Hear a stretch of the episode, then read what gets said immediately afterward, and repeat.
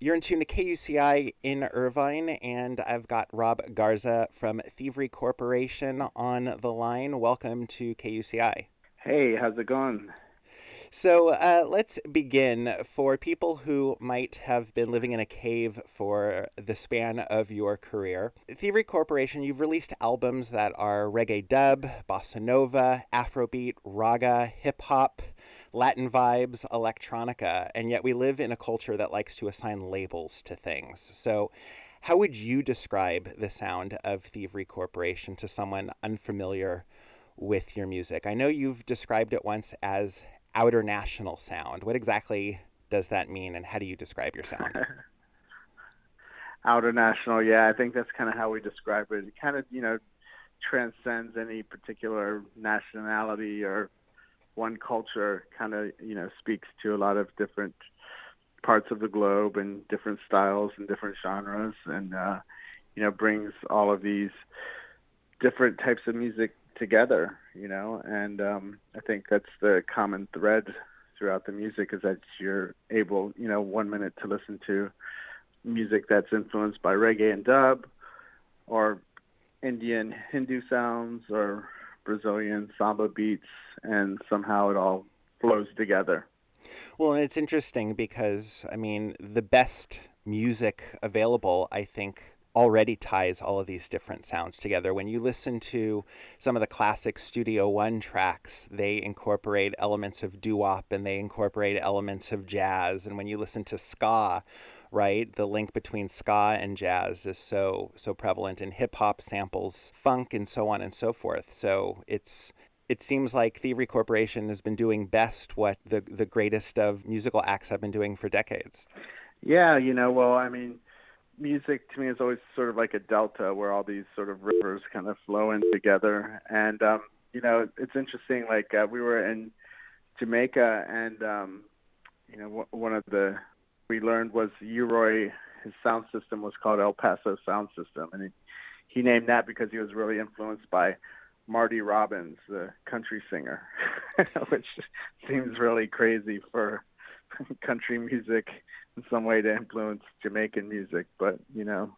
There, I think it was VP.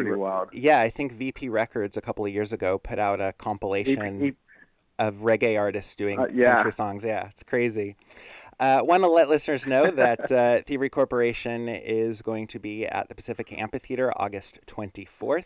You're promoting your newest material, which is titled Treasures from the Temple, which is sort of a spin off of the Temple of I and I.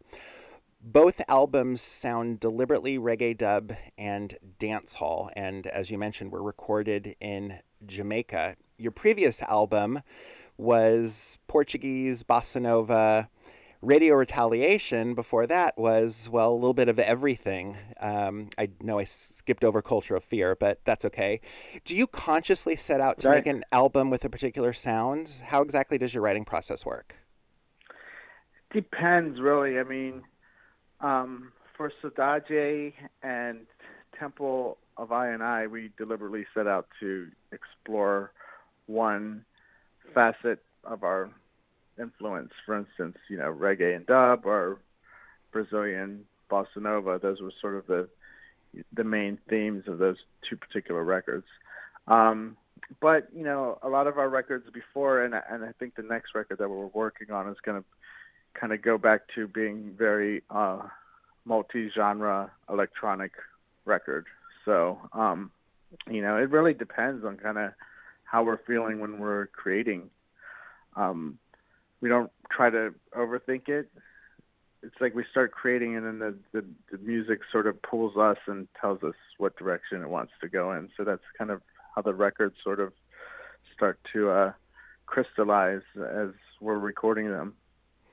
I think a lot of fans were pleasantly surprised when uh, you gifted us with uh, Treasures from the Temple so soon after the release of Temple of I and I. So tell listeners a bit about the new release if they're unfamiliar.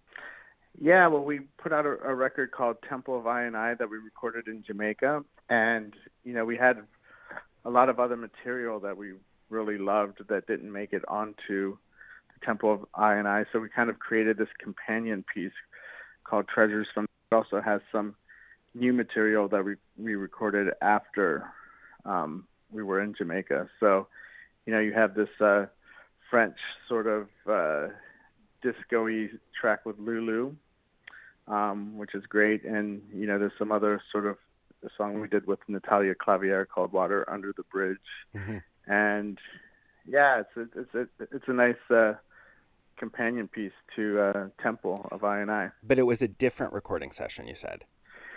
There were some songs that came from the recording sessions from Temple of I and I, and there's some uh, recording sessions that happen afterwards.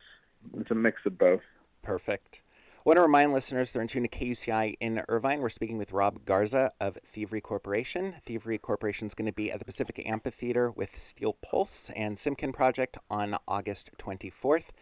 It's going to be a great performance. You guys have been touring nonstop, it seems, for a good year and a half or so. You ever get tired or uh, do you get energized by the crowds? Or both? We get uh, energized.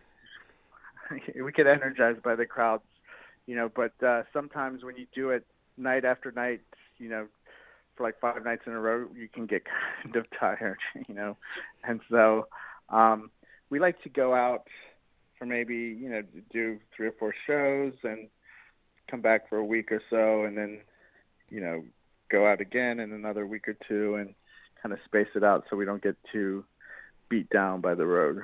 Well, I know you're busy, so I just got a couple last questions for you, but. Um, Sure. Do you want to talk a little bit about some of the themes or elements of your music? Your music's always contained kind of themes or elements of protest to the prevailing political climate. And today, our climate, it's crazy, but it seems more polarized today than even in the aftermath of 9 11 and during the so called war against terror. I mean, simply taking a knee can ruin someone's career. So, how does Thievery Corporation balance music and politics, balance art and activism? You know, we've always tried to do it subtly in the sense that, you know, if you look at a song like The Richest Man in Babylon, some people can listen to that song and have no idea what's being said, but it's kind of like an onion. If you start to peel away layers, there's a heavy political message within that song. And we try to make songs that are, you know, universally socially conscious and not so much about partisan politics like you should vote for this guy versus that guy, but things that speak to everybody. Um, you know, but it seems that things are becoming a lot more divided these days. And, you know, that's why it feels extra special to, you know, take a band, be cultural. We're from a lot of different age groups, and you know our audience is the same. You know, it's very diverse, and we feel like that's kind of, in a way, you know, through opening people's ears, we get to open people's minds as well. And it's not about telling you what to think; it's about making you think. And for listeners who have never been to a Thievery Corporation show, uh, you kind of just hinted a little bit at you know the number of people and the diversity on stage. But what can listeners expect from a Thievery Corporation performance? I think you know sometimes people have the expectations when they come to a Thievery show that they're going to see uh, something that's kind of more like a chill out sort of Buddha bar kind of loungy sort of show, but the show is very full of energy, intensity, and it's explosive at times. And you know, there's six different singers, and we have about 12 people on stage, so it's really vibrant and um, compelling. So um, I think people will be really surprised, to be honest. You guys bring so much energy, and yet you're you're often um, categorized to get back to the opening question. You're almost categorized as chill out music, and yet anyone who saw you recently perform at the House of Blues in Anaheim, uh, that place was mm-hmm. jumping, and uh, there's so much yeah. energy at a show. And uh, the thing with the, the light swinging around, the light bulb is pretty amazing. But I'll let yeah. I'll, I'll, let listeners yeah, yeah, I'll let listeners uh, find that for themselves. So. Uh, Rob Garza of Thievery Corporation, want to thank you so much. If you could hold on for a sec, and um, you will be performing. Yep. You will be performing August 24th at the Pacific Amphitheater in Costa Mesa, along with Steel Pulse and Simkin Project. That's going to be a great, great, great show. So uh, thank you so much for Yeah. joining us on KUCI. Yeah, thank you for having me.